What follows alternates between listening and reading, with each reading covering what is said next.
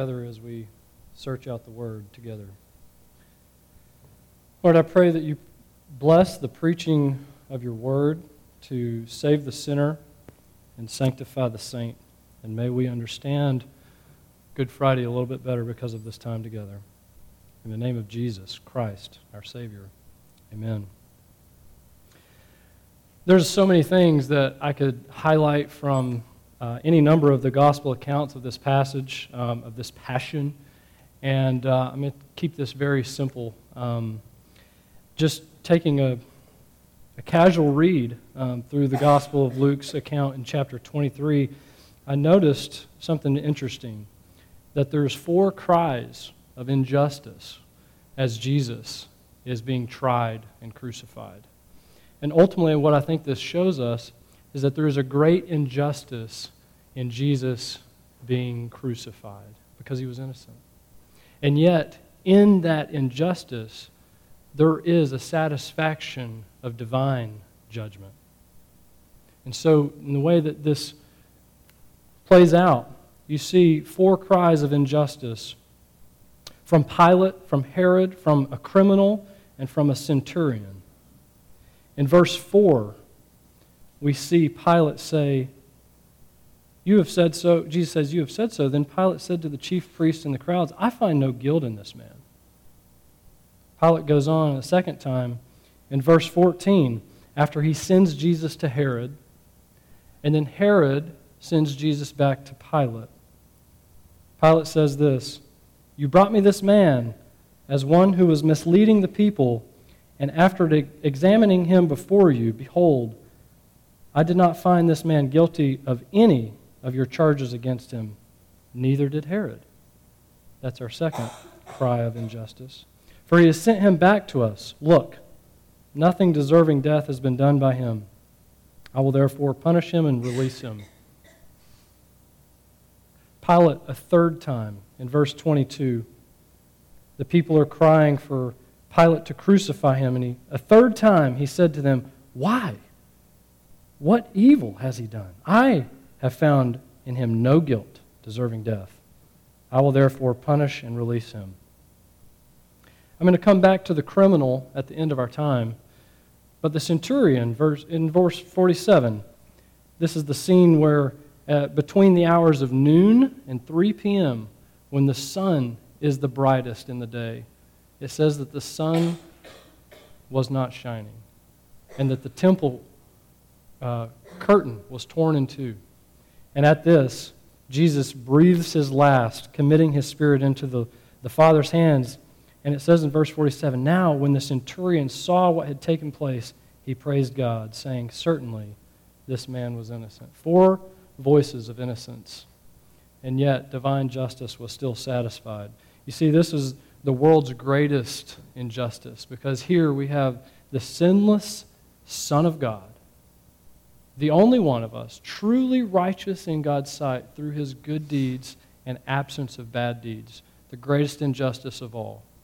And he's put to death by wicked men. Yet, even though this is an incredible injustice. This satisfies divine justice. Three times in Luke's gospel, Jesus foretells of his suffering and his death. Three times.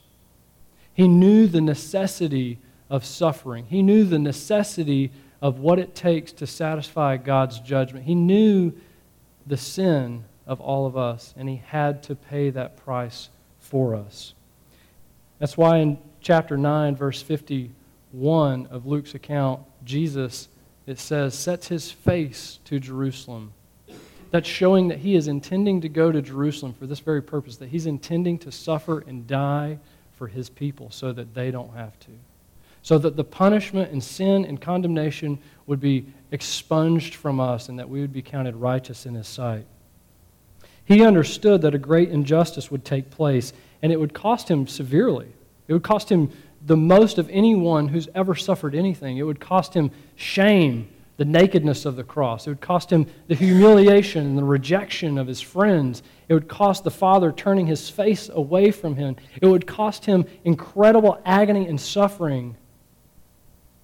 Did you know that in the crucifixion, something like a railroad spike would be driven between the ulna and the radius of his forearm bones. And that right in between there, there's something called the median nerve. And that nerve controls everything that you feel in your hands. And that spike would have crushed that nerve. The word excruciating comes from the Latin translation of crucify. And that word means an unbearable agony. It means something like the pain of the crucifixion. The word excruciating relates to us the pain that Jesus would have felt. The suffering would have been intense. And ultimately, he would have died of asphyxiation, hanging on the cross from his limbs as he couldn't no longer breathe and hold himself up. And you got to understand that Jesus on Good Friday was willfully subjecting himself to this. Throughout his entire earthly ministry, he had set his face for this very purpose. That's why he came. He came to save the sinners, he came to save his people. Isaiah 53 7 is really helpful here. We read this passage earlier. It says, He was oppressed and he was afflicted, yet he opened not his mouth like a lamb that is led to the slaughter, and like a sheep that is before its shearers is silent. He opened not his mouth. This picture of a lamb is the picture of ultimate humility and meekness and, and just gentleness. And Jesus is that lamb going to the slaughter, reminding us of Exodus 12, the Passover lamb. Jesus is the true Passover lamb. See, Jesus didn't run away from the cross, he ran directly to the cross. He did that to pay for our sins so that we wouldn't have to. So, why is it necessary? Why was it necessary that he had to suffer these things? Because I am a sinful man. In my flesh, I am completely opposed to God's will, his law, the king, the kingdom. I'm opposed to it all. And anyone who relates as a sinner, that's the truth of your story. Outside of God's creating in you a new heart and a new flesh, being born of the Spirit, that's all of us. And so there's the necessity of punishment, of death. Because God, yes, God is, is a loving Father. But God is also a just judge who must punish sin. And so there is a necessity of that punishment being paid. And so the only way that we have grace is because judgment was laid upon him. The only way that we could be seen as righteous is because of his righteousness or because of his innocence. The only way that we can be at one with God is because of the at one that he made with God. He atoned for our sin. The literal word there is at one He made atonement for us. 2 Corinthians 5:21 says, "For he made him for our sake he made him to be sin who knew no sin, so that in him we might be the righteousness of God." That's what Christ did for us.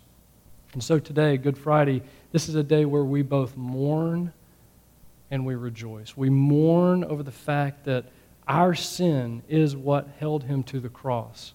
It wasn't the power of the spike, it wasn't the power of the Roman Empire, it was love that held him to the cross.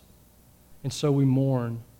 And yet we also can celebrate and rejoice in the fact that through that incredible, willful, lamb like sacrifice, we can be forgiven and truly at peace with God. Isaiah 53 5 is so helpful here. 5 and 6. It says, But he, Christ, was pierced for our transgressions, he was crushed for our iniquities.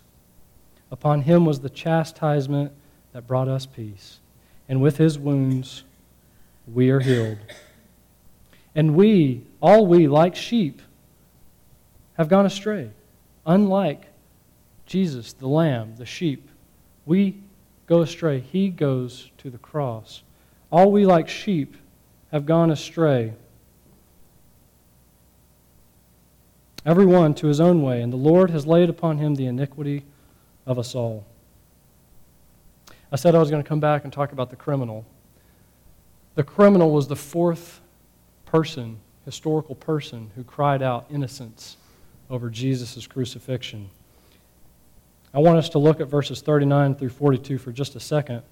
You got to understand the criminal understood two things that are really important. The criminal understood that he was guilty and deserving condemnation. And that led him to understand he had a need for a Savior, and he knew that Jesus was his Savior. Verses 39 through 42 says this And one of the criminals who were hanged railed at him, saying, Are you not the Christ? Save yourself and us. And the other rebuked him, saying, Do you not fear God, since you are under the same sentence of condemnation? And we indeed justly, for we are receiving the due reward of our deeds, but this man has done nothing wrong. And he said, Jesus, remember me when you come into your kingdom. And Jesus said to him, Truly I say to you, today you will be with me in paradise. Where this man recognized he had guilt and was deserving condemnation, now all he has is forgiveness and grace. And that's the same for us if we understand our need of a Savior. And we hear in Jesus' response that today you will be with me in paradise. So I want to address two groups in here. Uh, I want to address the religious and I want to address the irreligious. Um, I don't know all of you, so uh, I've seen a lot of you here before, but that doesn't mean you're religious necessarily. To the religious, I would say it doesn't matter how often you come to church, um, how much you tithe, how much you evangelize, how much you serve the poor, how holy and good you look on the outside. In one way, it really doesn't matter. And to the irreligious, I would say it really doesn't matter your history with drugs, sex, alcohol, rock and roll, any of those things, in one way. It's whether or not you see that you are deserving condemnation, like the criminal, and that you see your need for a Savior, and that Jesus Christ is the only Savior, the only true Savior, because Jesus is the only one who actually atones for sins, not Muhammad, not Buddha, none of it. Jesus is the only one who is righteous, earning God's favor, earning God's righteousness, and He's the only one who gives that to you in exchange for your sin. So today on Good Friday, I invite you to mourn your sin, confess your sin. I invite you to confess to the Lord.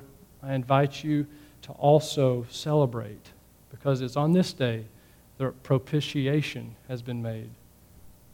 Salvation has come. Let us celebrate.